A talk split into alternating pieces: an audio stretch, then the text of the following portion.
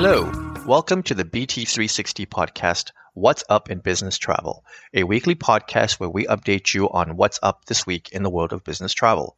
This podcast is great for those who need to know what's happening, all in less than 15 minutes. My name is Ash. Let's get started. It is Monday, October 31st, and we have completed week 43 of 2022. I want to take this opportunity to thank all the listeners. We really do appreciate you tuning in and cannot thank you enough. If you have not already done so, be sure to leave a review of how this podcast helps you on the podcast player that you're using. We would love to hear your opinions and thoughts. By the way, happy Halloween to everyone. Now, let's get to the headlines. A Korean Airlines jet with 173 people on board overshot the runway at Cebu International Airport in the Philippines. The airline added that there were no injuries and all passengers had evacuated safely. The Airbus widebody flying from Seoul to Cebu had tried twice to land in poor weather before it overran the runway in the third attempt. Video from the scene verified by Reuters shows widespread damage on the plane. The landing nose gear appears to have collapsed as well. President Joe Biden commented on Wednesday that his administration would look to crack down on surprise fees that consumers face. Biden named two examples, including resort fees for hotel stays and administrative fees for live events and concert tickets. The Federal Trade Commission had begun to work on a rule last week to crack down on unfair and deceptive fees across all industries, according to Reuters. Biden's remarks came as his administration faced pressure to clamp down on inflation that has hit a four decade peak. A recent lawsuit in Washington, D.C.'s Attorney General's office against Marriott International alleges that the company generated hundreds of millions of dollars from resort fees. Asta has also called resort fees out of control, and the leader of Booking Holdings, Glenn Fogel, has scolded the hotel industry about the practice. Due to a long withstanding dispute between the U.S. Customs and Border Protection Agency and Canadian authorities, Nexus, a much used and enjoyed program facilitating travel from Canada to the U.S., is on hold. Nexus is an immigration program designed for travelers who frequently travel between US and Canada and includes expedited crossings at land, marine, and air borders. In addition to offering the same benefits as global entry in terms of entrance to the US, a broader program also involving other countries, the Nexus card is less expensive and can be used for both air and vehicle travel between the two countries. However, due to the dispute, some 13 Nexus enrollment centers in Canada are closed. The disagreement is about whether U.S. Customs and Border Protection agents should be afforded the same legal protections inside Nexus facilities in Canada as they currently have at ports of entry like at airports in Canada and at the U.S. Canada border. Canadian officials see no reason for the extra protection at such offices, while Americans don't see how they could do their job otherwise. The average September U.S. daily hotel rate and revenue per available room were up last month from 2019 and from August of this year, while occupancy levels roughly held steady, according to hospitality analytics firm STR. September U.S. hotel occupancy was 66.7%, up 0.2 percent points from August, and down 0.6% from 2019 levels. New York City notched the highest September occupancy levels among STR's top 25 markets at 86.1%, which is slightly down from 2019 levels. Among the cities in STR's top markets in September, the lowest occupancy was New Orleans at 55%, down 16.5% points from 2019 levels, and Houston at 54%.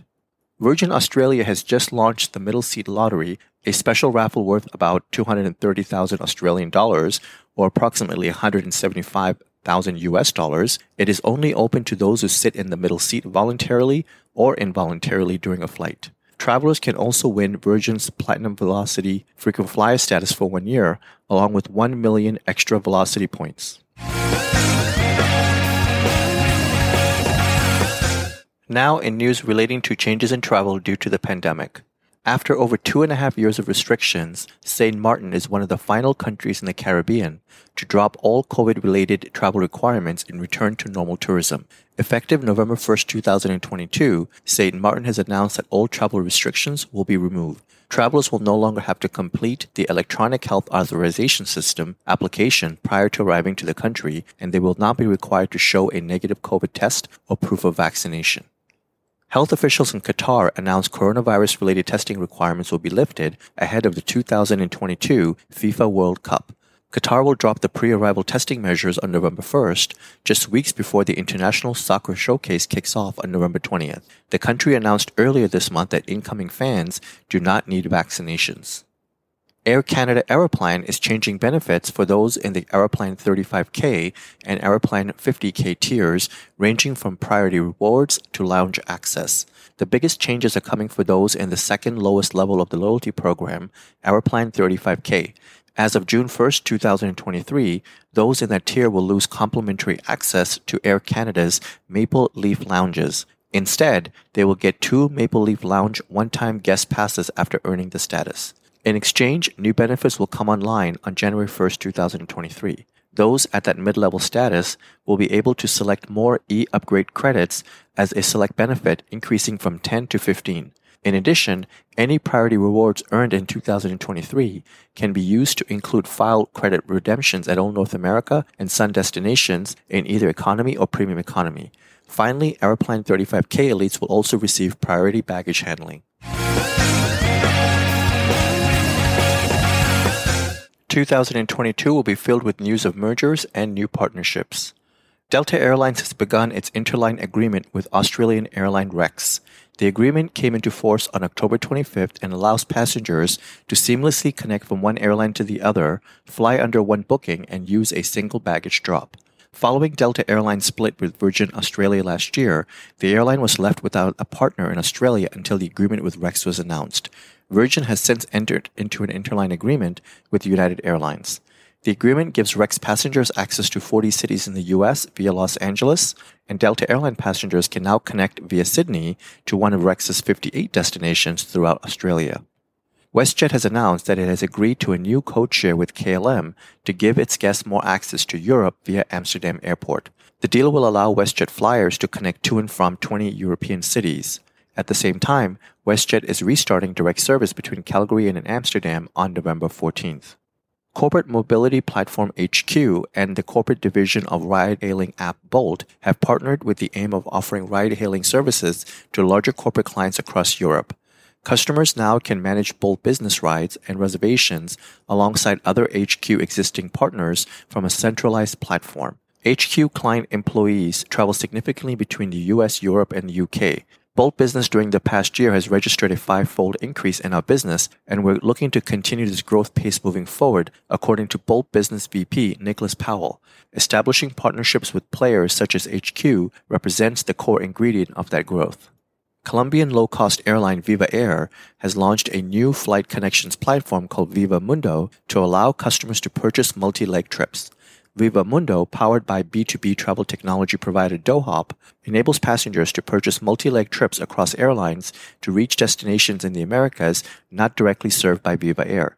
The platform also allows travelers to book ancillary services such as baggage, in-flight services, and upgrades in one experience. Though airlines retain customer ownership, Vivamundo bookings also include assistance from DoHop in case of flight delay or cancellation.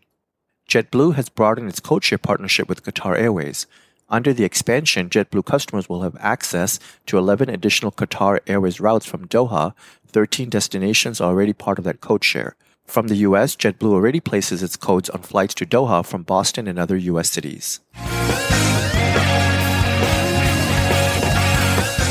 And now in some technology news. American Airlines has signed new multi-year agreements with the three major GDSs, Amadeus, Sabre, and Travelport. The new deals will allow American to provide expanded new distribution capability offerings to customers beginning in 2023. The airline already provides NDC enabled content through Amadeus and Travelport and will begin to do so through Sabre in early 2023 companies will be able to access American's NDC content through booking tools and travel management companies through those GDSs, as well as directly through American's channels. American also will be able to set sellable content levels with each agency and also can restrict unique content to its own channels. Malaysia Airlines will distribute NDC content via the Travelport Plus GDS system per a multi-year renewal agreement between the airline and the technology company. With the agreement, Travelport will be working even closer with Malaysia Airlines to continue to deliver Travelport-rich content and branding solution, which helps to further elevate the airline's retail product offering.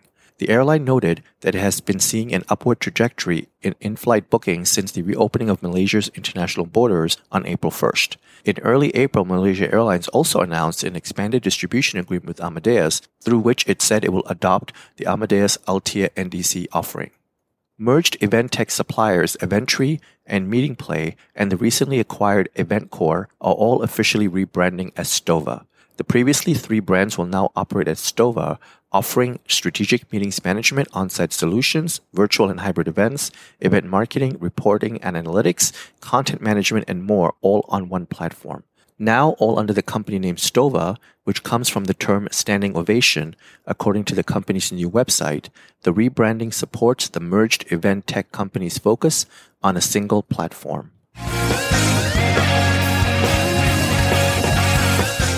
And now in news about sustainable travel.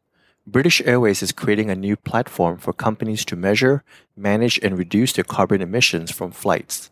The airline is working with specialist technology firm CHOOOSE to create the CO2llaborate platform for companies, which features a dashboard showing emissions from their business travel as well as receiving monthly reports.